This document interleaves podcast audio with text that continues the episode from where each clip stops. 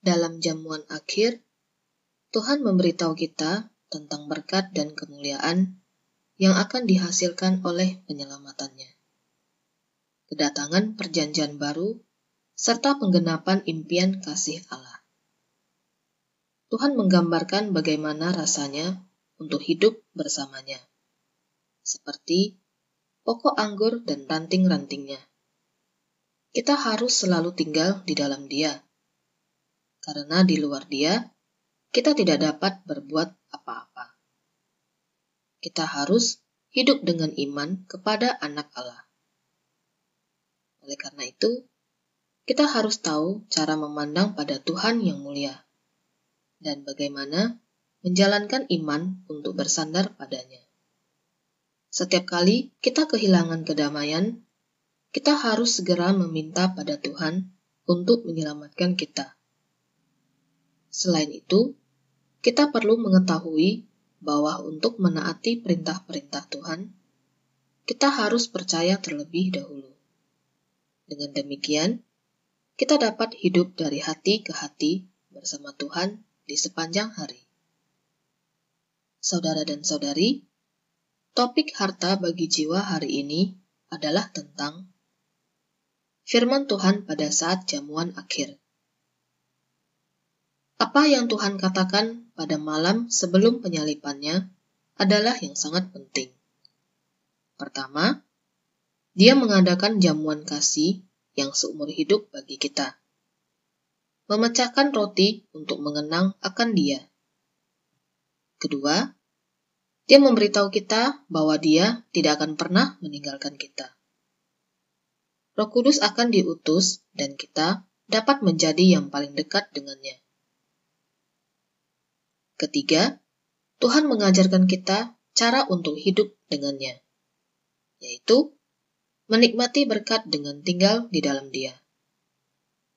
Selain mengetahui berkat-berkat tersebut, kita juga perlu mempraktekkan keilahian, agar kita selalu dapat dari hati ke hati bersama Tuhan. Sangatlah berharga bahwa Tuhan Yesus pada jamuan akhir mengadakan jamuan kasih yang seumur hidup bagi kita, yaitu memecahkan roti sebagai peringatan akan Dia. Ingatan kita akan Tuhan berbeda dengan ingatan akan orang yang telah meninggal dunia. Tuhan adalah yang hidup. Dalam ibadah pemecahan roti kita, Tuhan sangat ingin mengungkapkan hatinya pada kita, mengungkapkan kasihnya pada kita dan memperkenalkan Bapa di dalam hati kita. Dia yang menegakkan perjanjian baru ini. Pada malam sebelum Tuhan disalibkan, dia menjelaskan kepada murid-muridnya tentang perjanjian baru ini secara mendalam. Lebih dari penjelasan dari semua nabi lain di dalam Alkitab. Tuhan yang tiada batas, dengan darahnya, menetapkan perjanjian kasih yang paling indah yang paling diberkati, yang sempurna, dan yang abadi untuk kita. Dia juga memberikan kepuasan terbesar dan penyatuan yang terdalam bagi dirinya sendiri, Bapa, dan bagi kita. Bapa, Tuhan, dan Roh Kudus telah merangkul semua orang yang mereka kasihi ke dalam hati mereka yang paling indah dan yang penuh kasih. Suatu hari kita semua akan pergi ke Yerusalem yang baru, tempat yang dipersiapkan, yang dirancang dan dibangun oleh Tuhan untuk kita. Yerusalem baru adalah tempat yang paling menakjubkan di seluruh semesta. Kota ini adalah yang penuh dengan kasih, dan semua orang hidup dalam penyatuan yang sempurna. Sangatlah berharga karena anak domba menjadi terang bagi kota itu kota itu diterangi oleh kemuliaan Tuhan. Kota itu sendiri adalah tempat Maha Kudus. Bapa, Tuhan, dan Roh Kudus menyatu secara mendalam dengan kita dan hidup di dalam kita. Pada malam itu, sebelum meninggalkan para muridnya, Tuhan mengetahui kebutuhan mereka. Dia mengatakan kepada mereka bahwa Dia tidak akan meninggalkan mereka sebagai yatim piatu. Betapa hangat dan menghiburnya kata-kata itu. Dia memberitahu murid-muridnya bahwa secara fisik dia akan jauh dari mereka. Mereka seharusnya lebih bergembira karena dia akan berperang dan akan memperoleh kemenangan kasih yang mulia. Dia akan naik ke surga, Roh Kudus akan datang dan memunculkan era baru. Zaman baru ini adalah zaman perjanjian baru yang telah ditegakkan oleh darahnya. Ini adalah awal baru yang mulia. Keluarga Allah telah muncul. Impian kasih Tuhan telah menjadi nyata. Tuhan memberitahu murid-muridnya bahwa dia pergi adalah demi kebaikan mereka. Karena dengan demikian, Tuhan dapat menjadi lebih dekat dengan mereka. Mereka akan dapat lebih menikmati Tuhan dan akan menjadi lebih mulia. Mereka dapat menikmati Roh Kudus dan Bapa. Roh Kudus datang dan mereka dapat berseru, "Ya Aba, ya Bapa." Roh Kudus memimpin mereka ke dalam kasih sayang Aba, dan membantu mereka untuk terus mengenal Bapa. Roh Kudus juga memuliakan Tuhan Yesus. Pelayan Abraham membawa Ribka kepada Ishak, anak kesayangan Abraham. Dengan cara yang sama, Roh Kudus telah membawa kita kepada Tuhan Yesus, anak tunggal Bapa. Bapa telah memberikan kita kepada Tuhan sebagai kekasih Tuhan yang paling serasi dan yang kekal.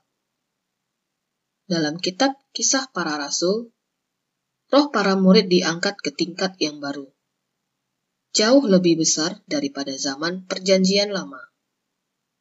Pemahaman rohani mereka jauh lebih maju dari yang sebelumnya. Kristus adalah pengharapan kemuliaan di dalam hati mereka. Kristus menjadi hidup mereka. Selanjutnya, setelah kenaikan Tuhan kepada Bapa, dia mengatakan kepada kita tentang bagaimana dia akan tinggal bersama kita dan kita dapat menikmati segala miliknya. Apakah kuncinya?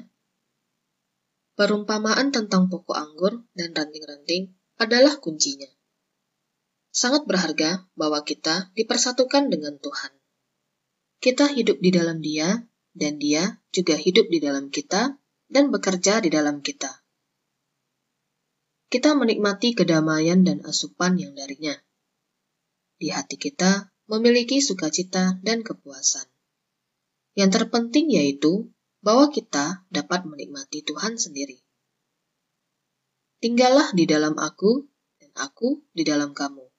Seperti yang tertulis dalam Yohanes pasal 15 ayat 4. Ayat ini tidak hanya mengatakan bahwa Dia ada di dalam kita, namun juga memberitahu kita bahwa kita dapat menikmati Tuhan itu sendiri dan menikmati pekerjaannya yang di dalam kita. Dia akan menampakkan diri kepada kita. Kita akan menikmati damai sejahtera yang darinya dan berbuah. Tuhan juga berkata, "Jikalau kamu tinggal di dalam Aku dan firmanku tinggal di dalam kamu. Seperti yang tertulis dalam Yohanes pasal 15 ayat 7a. Kita akan menikmati dia berbicara di dalam hati kita. Selain itu, dia juga akan mengungkapkan Bapa kepada kita. Dia menyediakan semuanya untuk kita. Ada kekayaan yang tak terduga di dalam dia. Yang paling berharga yaitu dapat menikmati dia. Tuhan mengajari kita cara hidup bersamanya, tinggal di dalam Dia. Saya telah berbagi pesan tentang sehati dengan Tuhan. Tujuan saya yaitu untuk membantu kamu dalam memahami dan masuk dengan lebih mudah ke dalam kebenaran tentang hidup bersama Tuhan. Saya harap kamu dapat terus berlatih dan seperti yang dikatakan Paulus, yaitu dengan melatih dirimu menuju keilahian.